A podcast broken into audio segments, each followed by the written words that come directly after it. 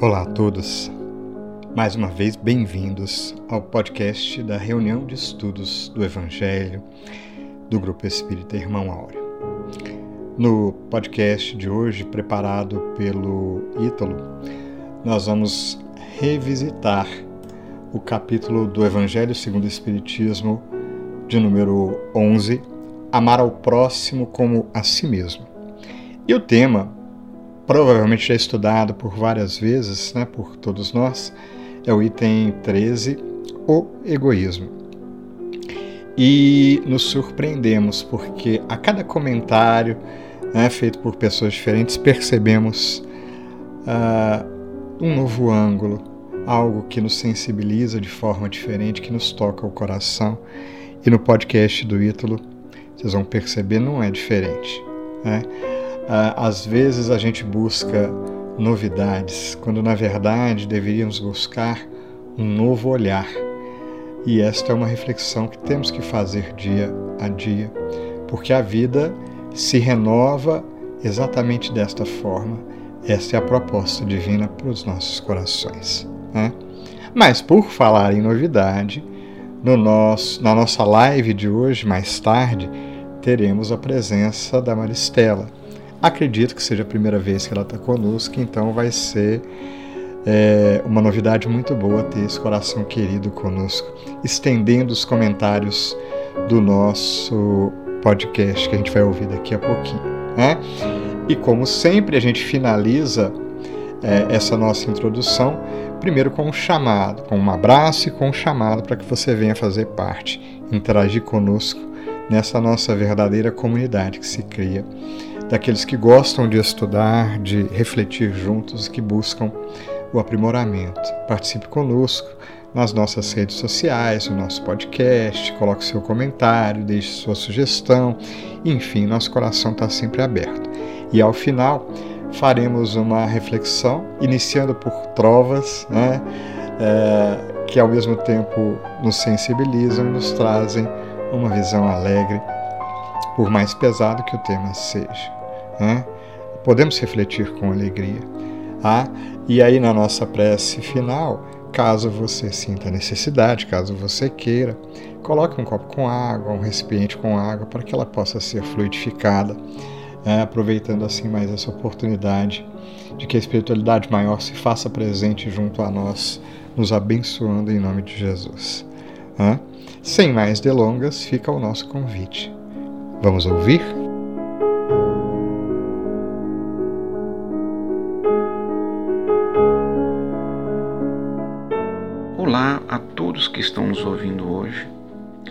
Quando faremos uma reflexão junto ao Evangelho segundo o Espiritismo, baseados no capítulo 11, Amar o seu próximo como a si mesmo, no item 11, que versa sobre o egoísmo como sendo um peso espiritual, uma verdadeira chaga para a humanidade, lição que é assinada pelo benfeitor Emmanuel. E para não perdermos o costume, vamos conhecer o conceito e o significado da palavra que, segundo o dicionário, egoísmo é o hábito ou a atitude de uma pessoa colocar seus interesses, opiniões, desejos e necessidades em primeiro lugar, em detrimento do ambiente das demais pessoas com que se relaciona. Aqui, no que diz respeito aos hábitos, é bom lembrar que eles nos revelam, nos levam a desenvolver um padrão de comportamento, baseado nas atitudes que empreendemos no dia a dia como se fosse uma marca registrada de nossa alma. Nada de errado termos algum tipo de interesse de qualquer natureza, em qualquer área, afinal de contas, temos nossa individualidade. O problema é quando impomos nossas opiniões, quando não administramos nossos desejos e nossas necessidades com exclusivismo. Tudo o que fazemos repercute no universo, afinal, não estamos sós. Egoísmo também significa exclusivismo que leva uma pessoa a se tomar como referência a tudo, orgulho e presunção. Meus irmãos, se é preciso termos na vida algum ponto de referência, este é Jesus, como já está descrito no Evangelho, e ele mesmo afirmou isso. Sendo assim, podemos compreender o porquê que Joana de Ângeles diz que o egoísmo é úlcera moral degenerando a criatura, e ainda que ele é sinal do primarismo humano. Aqui ela nos coloca nas categorias mais baixas da escala espírita proposta por Kardec no Livro dos Espíritos. Somos de terceira classe. Caso tenhamos identificado essa qualidade em nós, obviamente. Se alguém já se sente livre desse empecilho, ótimo, pois significa já ter encontrado o caminho do bem e que vive a vida com altruísmo, que é o antídoto do egoísmo, com amor a si e ao semelhante, buscando compartilhar e repartir os recursos que possui ou que recebeu da providência divina como meio de progredir. Buscando o Evangelho, no referido texto, veremos que Emmanuel nos traz um chamamento bastante peculiar e oportuno quando ele diz que o egoísmo, esta chaga da humanidade, deve desaparecer da Terra porque impede o seu progresso moral. Aqui o mentor nos posiciona como responsáveis pelo atraso ou adiantamento moral do planeta se nos comportamos egoisticamente o que nos, causam, nos causa um certo peso na consciência. Afirma que essa criação é nossa e que as mazelas planetárias são consequências dessas escolhas. Portanto, antes de qualquer reclamação sobre a dureza da vida que levamos aqui, reflita qual o seu papel nessa obra, qual o seu legado. E então continua Emmanuel. O egoísmo é, portanto, o alvo para o qual todos os verdadeiros crentes devem dirigir suas armas, suas forças e sua coragem. Com destaque aqui para o termo verdadeiros crentes. Diz respeito ao, ao quanto realmente conhecemos de nós e das leis divinas. Se empenhamos nossa vontade de maneira mais intensa e responsável em nos melhorar, mediante as orientações do Cristo. E na continuação do texto temos: Dedique toda a sua atenção em combatê-lo em si próprio, esse monstro devorador de todas as inteligências, o maior obstáculo à felicidade dos homens. O Espírito Emmanuel nos chama a atenção para olharmos o nosso mundo íntimo, a fim de verificarmos o que temos de valores intelectuais e morais já adquiridos com o objetivo de nos colocar em vigília diuturnamente sobre nossos pensamentos e ações, permitindo que o conhecimento possa promover uma revolução íntima para que surja um ser renovado, promovido por uma vontade esclarecida e ativa, permitindo que o saber repercuta de forma positiva para o processo das transformações possíveis de nosso espírito. Isso é ato de coragem para quem quer efetivamente progredir. Joana de Ângeles nos diz que Jesus tinha um temperamento introspectivo, que não jogava palavras a esmo. Falava e voltava para si, onde ninguém tinha acesso, sondando as, as circunstâncias físicas e extrafísicas, perdão, oferecendo lições e nos amparando em silêncio e amor. Lá fora, um turbilhão de forças desenfreadas, mas no seu íntimo, paz e alegria de servir. Diz ainda que ele era harmônico, com equilíbrio e sabedoria. Então aproveitemos essas advertências e meditemos sobre as nossas atitudes, se elas seguem as do Cristo, pois nos dizemos cristãos, não é mesmo? Trabalhando e servindo sem alarde. Bom, no trecho que leremos a seguir, Emmanuel nos põe o peso dessa responsabilidade dos que conhecem a verdade, mesmo que seja por partes, dizendo que é a vós, novos apóstolos da fé, que os espíritos superiores esclarecem que cabem a tarefa e o dever de extirpar esse mal para dar ao cristianismo toda a sua força e limpar o caminho dos obstáculos que lhe entravam à marcha. Já é tempo da humanidade vestir a sua toga viril, e para isso é necessário primeiro expulsá-lo de vosso coração. Amigos, Jesus e os Espíritos de luz estão sempre nos mostrando que o caminho de libertação proposto para nós está dentro de cada um. Criaturas de Deus, permitindo que o bem possa reverberar em nossas almas para eclodir por nossas potências e ir na direção do próximo. Então, busquemos nosso deserto a fim de nos encontrar com nossos valores, mas também nossos propósitos e nos fortalecer nessa jornada, criando com o tempo ondas de luz a partir de nós mesmos, lembrando que fomos criados luz pelo amor divino. O assunto é tão importante e incisivo que o próprio Kardec dirigiu-se aos espíritos questionando. Pergunta 785 do Livro dos Espíritos: Qual o maior obstáculo ao progresso? Os espíritos respondem: o orgulho e o egoísmo. Refiro-me ao progresso moral, pois o intelectual avança sempre. Aqui os espíritos distinguem o intelecto da moral.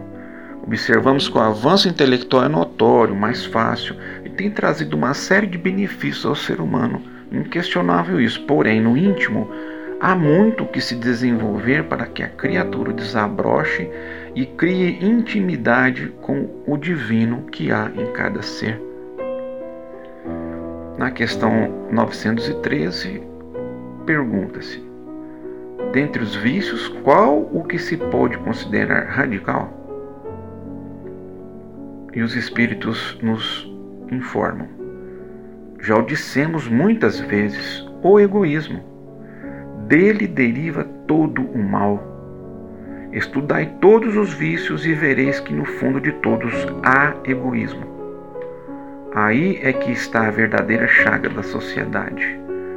O egoísmo é incompatível com a justiça, o amor e a caridade. Ele neutraliza todas as outras qualidades. Então, aqui, meus irmãos, os espíritos não deixam dúvidas sobre o quão grave é o egoísmo, que infelizmente infesta o nosso planeta, logicamente os seus habitantes que, prezando o materialismo e o imediatismo, não se dedica com a reforma de seu próprio caráter, não cria leis que estimulem a caridade e a paz. O maior, o melhor, o mais esperto está sempre obtendo vantagens às custas do mais fraco, do mais humilde do desinformado quanto às leis de Deus, que regula o universo de forma harmônica e pautada no amor a nossa irmã Ana Teresa Camesmier, no livro Palavras da Alma, nos traz uma lição bastante oportuna para a nossa reflexão também, nos remetendo ao zelo conosco mesmos, pensamentos, sentimentos e desejos. É imperioso olhar para si, buscar o melhor para nós, o mais útil.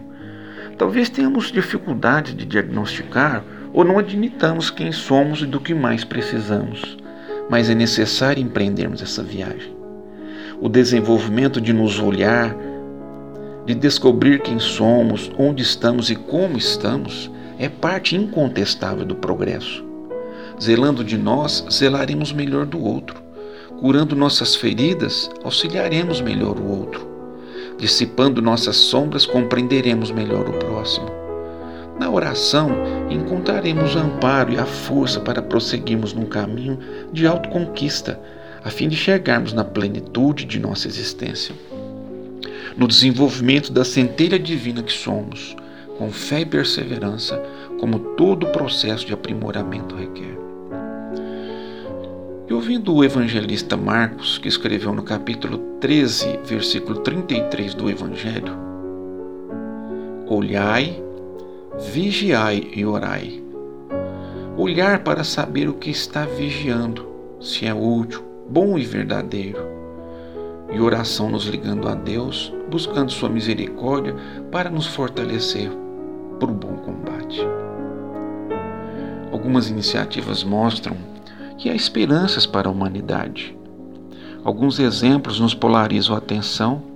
Precisamos imitá-los o quanto antes para que o processo da transição planetária em desenvolvimento seja real em cada consciência, que o bem de fato reine sobre o nosso planeta, porque isso significará que cada estudante dessa escola bendita transformou-se. Os espíritos garantem que sim, Isso ocorrerá na medida de nossos esforços em extirpar o orgulho e o egoísmo. Bom, ainda o insigne codificador da doutrina espírita, Allan Kardec, comenta que o egoísmo é a fonte de todos os vícios, como a caridade é a fonte de todas as virtudes. Destruir um e desenvolver a outra, tal deve ser o alvo de todos os esforços do homem. E só nos resta dizer então: mãos à obra. Há muito o que fazer. Hoje ficaremos por aqui, rogando a Deus que fortaleça a nossa vontade para a construção de um ser melhor todos os dias da nossa vida. E segue um pequeno poema de Alta de Souza para brilhantar ainda mais as nossas meditações. Intitula-se Mãos harpas de amor tangendo de mansinho a música do bem ditosa e bela. As mãos guardam a luz que te revela a mensagem de paz e de carinho. Não te afirmes inútil ou sozinho na existência mais triste ou mais singela. Nas mãos todo um tesouro se encastela, derramando-se em bênçãos no caminho. Ara, semeia, tece, afaga e ajuda Mãos no trabalho são a prece muda de nosso coração vencendo espaços e aprendendo com Cristo ante o futuro. Tuas mãos, como servas de amor puro, são estrelas fugindo nos teus braços. Deus nos abençoe a todos. Iniciando o nosso instante de oração de hoje, buscamos a inspiração nas trovas da vida propostas pelo poeta Silva Lobato. Conceito sábio da vida para os grandes e pequenos. Toda pessoa tem mais quando precisa de menos. Onde o serviço prossegue, quem espera sempre alcança. Desengano deve ser recomeço da esperança. Egoísmo por mais alto em vão na terra se apruma. Quem só serve para si não serve em parte alguma. Um sábio lançou na terra esse rifão lapidar. Quem enxuga o pranto alheio não tem tempo para chorar. De amor, o exemplo da concha é o mais belo que conheço, pondo na mão que estraçalha a pérola de alto preço. E assim, Jesus, na simplicidade dessas trovas, percebemos a vida que passa e como nos ensinaste a observar na vida que fulgura ao nosso redor. Em toda parte, a presença de Deus.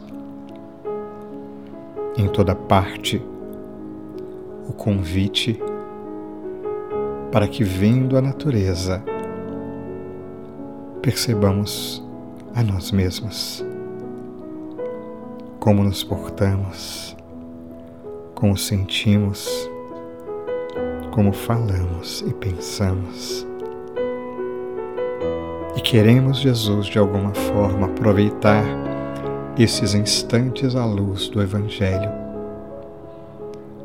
para nos colocarmos um tanto mais em sintonia com a vida que nos cerca. Ajuda-nos, Jesus, a ouvir os convites que a própria vida nos traz, através de cada situação, através do próximo que está ao nosso lado, nos convidando de uma forma ou de outra ao melhor sentimento em nossos corações. Continua a nos abençoar e nos auxiliar, Jesus, para que percebamos a divina vontade a nos conduzir para o caminho correto. Ampara o nosso coração, repleto de dificuldades. Instrui-nos e nos abençoa para que continuemos no esforço por sermos mais dóceis à divina vontade. Que cada acontecimento passado, que cada vivência que já faz parte do nosso espírito possa reforçar o convite para o instante seguinte, para que nesses instantes tomemos a decisão de lembrar do teu amor infinito, de sentir os teus mensageiros que jamais nos abandonam e de realmente querermos estarmos junto a eles, prontos e de coração aberto para o que a vida nos trouxer. Pois sabemos que, como nos ensinastes, tudo o que acontece é proposta divina de amor aos nossos corações. Que tais pensamentos sejam o consolo de cada instante, Jesus, permitindo assim que estejamos mais próximos do teu amor. Graças te damos, que assim seja.